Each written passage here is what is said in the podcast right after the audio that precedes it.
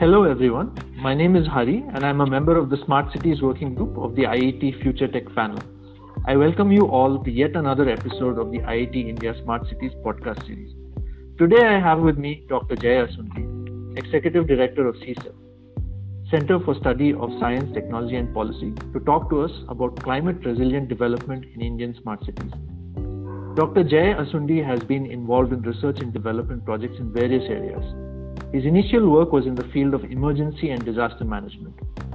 He mentored teams across areas spanning climate, energy, and urban development.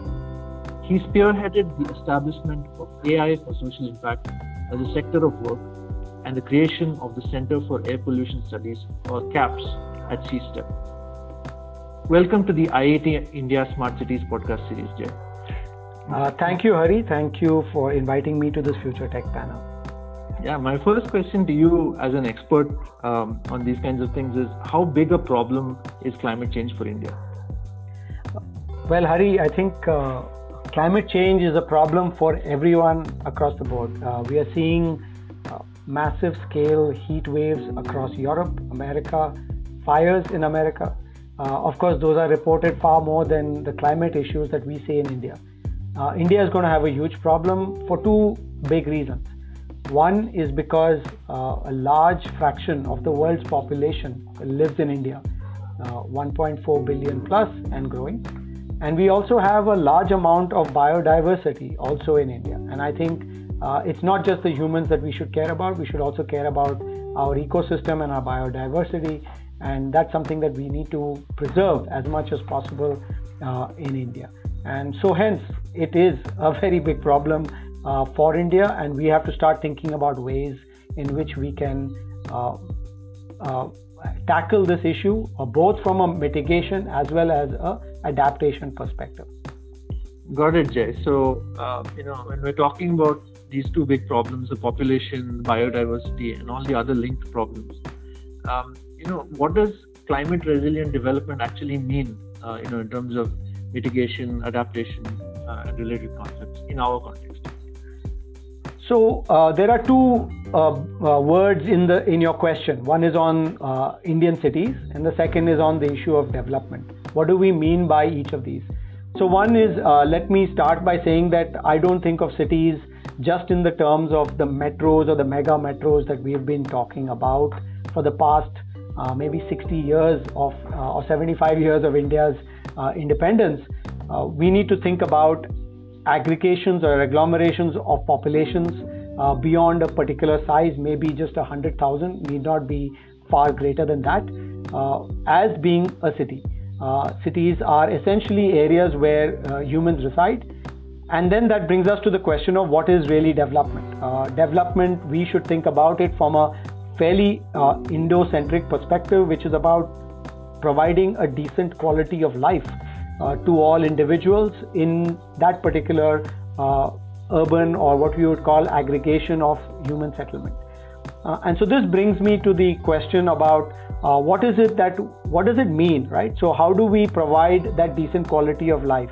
Uh, it has to be in terms of providing them with amount of energy so that they can uh, live a fruitful life water of course and and shelter. These are very basic things that you would want to give to all human beings but then over and above that you also have to start thinking about uh, a decent livelihood right? How do you get these people to uh, provide goods and services for, so that, that they can exchange with the outside world or within the ecosystem and provide the necessary uh, you know uh, satisfaction of life to to all individuals.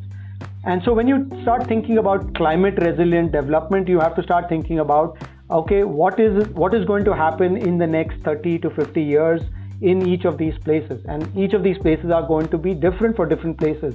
Be it the foothills of the himalayas or it could be the plains of uh, gujarat or it could even be the the entire deccan peninsula which is again very different. All different climatic zones different uh, responses. Uh, rainfall in some places is going to be more some places is going to be less some places you're going to have more heat some places you're going to have more precipitation so i think these are the big uh, issues that one will have to start thinking about when you're starting to think in terms of the urban or the what we call urban aggregations of people and thinking about how we're going to provide them uh, for that.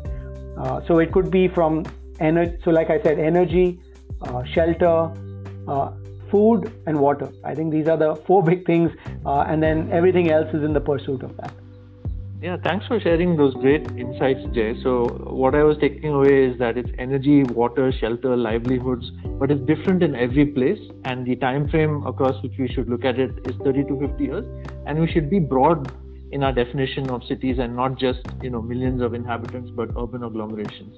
So, uh, if I was to ask you that uh, you know in this time frame going ahead, what kinds of platforms tech and engineering will help us get there to climate resilient development in the in the Indian smart cities, especially going ahead?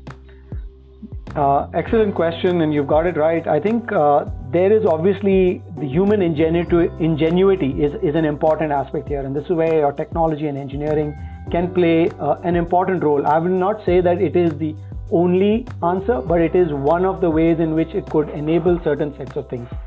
For example, uh, the platform that we can think about for energy is one of the questions that always comes across is can we build decentralized energy systems uh, which can be managed better at the place of generation. So that is if I knew that generation is lower today, I will also consume less today and I will manage it much better because I have a much stronger pulse on the production of a particular entity. So be it if it's if I know that this year water is less, I will make sure that I will use less water. Uh, and we all do it in our own uh, minimalistic way.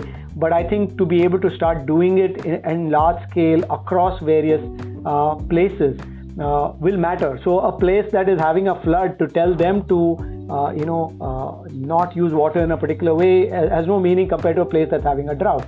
So I think this is the kind of way in which we can start thinking of platforms. So for example, at CSTEP, we worked on building uh, a platform that will help assess the amount of rooftop photovoltaic potential for any urban ag- ag- aggregation. Now, uh, a Bombay would be very different from a Bangalore, would be very different from an Indore. Uh, all different types of cities, all growing and having a different growth path with different types of energy needs and i think the platform that we build is allow uh, the respective locations to decide how they would want to build either energy capacity or housing capacity or uh, you know water capacity for their needs. And i think this is where technology can play a, a really good role in not only making sure that the decisions that are being taken are quantitative and and based on fact and uh, and reality rather than some notion of what is written in a textbook uh, which uh, you know is far, fairly general but not specific enough for the environment or ecosystem. I think same goes with issues of air quality. I think we want a decent quality of life. So we want decent air quality decent water quality. So how do you measure these? How do you provide these and how do you also make sure that uh, at the end of the day everyone has a decent quality of life? Fantastic jay. So uh, you know my key takeaways are that you know tech is going to be a huge enabler of climate resilient development but by no means the only one. And the uh, kind of principle which you're highlighting is of decentralization and you know moving away from uh, you know one size fits all very general kind of approach to something where you know technology helps you match demand and supply locally, whether it is you know decentralized energy systems or water, or even measuring the quality of air, so on and so forth, so that we can have contextual, uh, you know, relevant uh, approaches which are suitable for the development pathway of each specific uh, urban agglomeration that we were talking about. So. Uh, you know, uh, thanks also for sharing examples of the kind of technology which uh, you know you've been involved in building, which are proofs of concept and which will hopefully scale to enable this kind of decentralized, uh, contextually uh, relevant solutions. What is your thought, uh, you know, on effective policy to support this technology or to enable this technology going ahead? Uh, so I think, as I mentioned, you know, technology is the enabler. Society is going to be the consumer and I think understanding the interplay between technology and society starts playing a very important role. We need to really understand our societies, we need to understand our people, and at the same time, we'll also need to tune our people to be more accepting of technologies that are coming in. Uh, you know, in all technologies, uh, creates winners and losers sometimes, but sometimes uh, the society gains as a whole. Uh, so you'll always have the situation where you have the uh, entrenched powers that would not want certain types of technologies to come in place. Sometimes they're successful, sometimes they're not. Uh, but I think to create effective policy, we'll have to also start thinking about it from the perspective that each location or environment is different. Uh, the kind of policy that you might have in a Gujarat, in a Rajasthan, will be very different from, say, something in Uttarakhand, which is at the foothills. Uh, similarly, in the Deccan Plateau, all of these are different, given the fact that each of these places are going to have uh, different types of demands, different types of uh, uh, of requests uh, from the people and what their aspirations are. so I think an effective policy agenda would be would be something that would allow for these variations, but at the same time does not miss out on the most important elements of what it needs to be. I think the fact that we need to reduce our carbon footprint, the need for us to reduce our uh, global footprint. I mean, not just carbon, but also in terms of the amount of land or resources that we take from the earth. Uh, uh, need to be reduced at, at, at, to the extent possible such that it is sustainable. I think if we consume more than we put back, uh, clearly that's not a sustainable uh, system because our systems or the earth is finite and i think that is something that needs to be brought into the to, brought into place when we're thinking about the policy agenda. And i think the policy agenda has to take into account uh, these variations. Uh, and of course can keep evolving. I think if we think of it very statically then we have a problem. So i think this notion of a distributed system with powers in a distributed manner that can manage each of them with certain, uh, I would say, you know, determinants that saying that you cannot exceed this or you cannot exceed that. These are the rules that, uh, and then I think that's where the creativity of uh, places will come up. I think uh, why do we see certain cities doing better on Swachh Bharat than others? It's simply because they have figured it out for themselves in their ecosystem. I think if you blindly try to adopt those practices in other places, it may not work. Uh, so I think these are things that one has to think about when we are thinking about an effective policy agenda. Those are fantastic insights, Jay. So you know, so much, uh, you know, so many takeaways there. So just to play it back, uh, you know, policy just like technology, I mean, just like the tech solutions has to be decentralized, but at the same time, you know, it has to keep the boundaries, let's say, like the planetary boundaries or the resource boundaries, uh, which we need to meet even at the global level, whether it's carbon or resource usage and so on and so forth.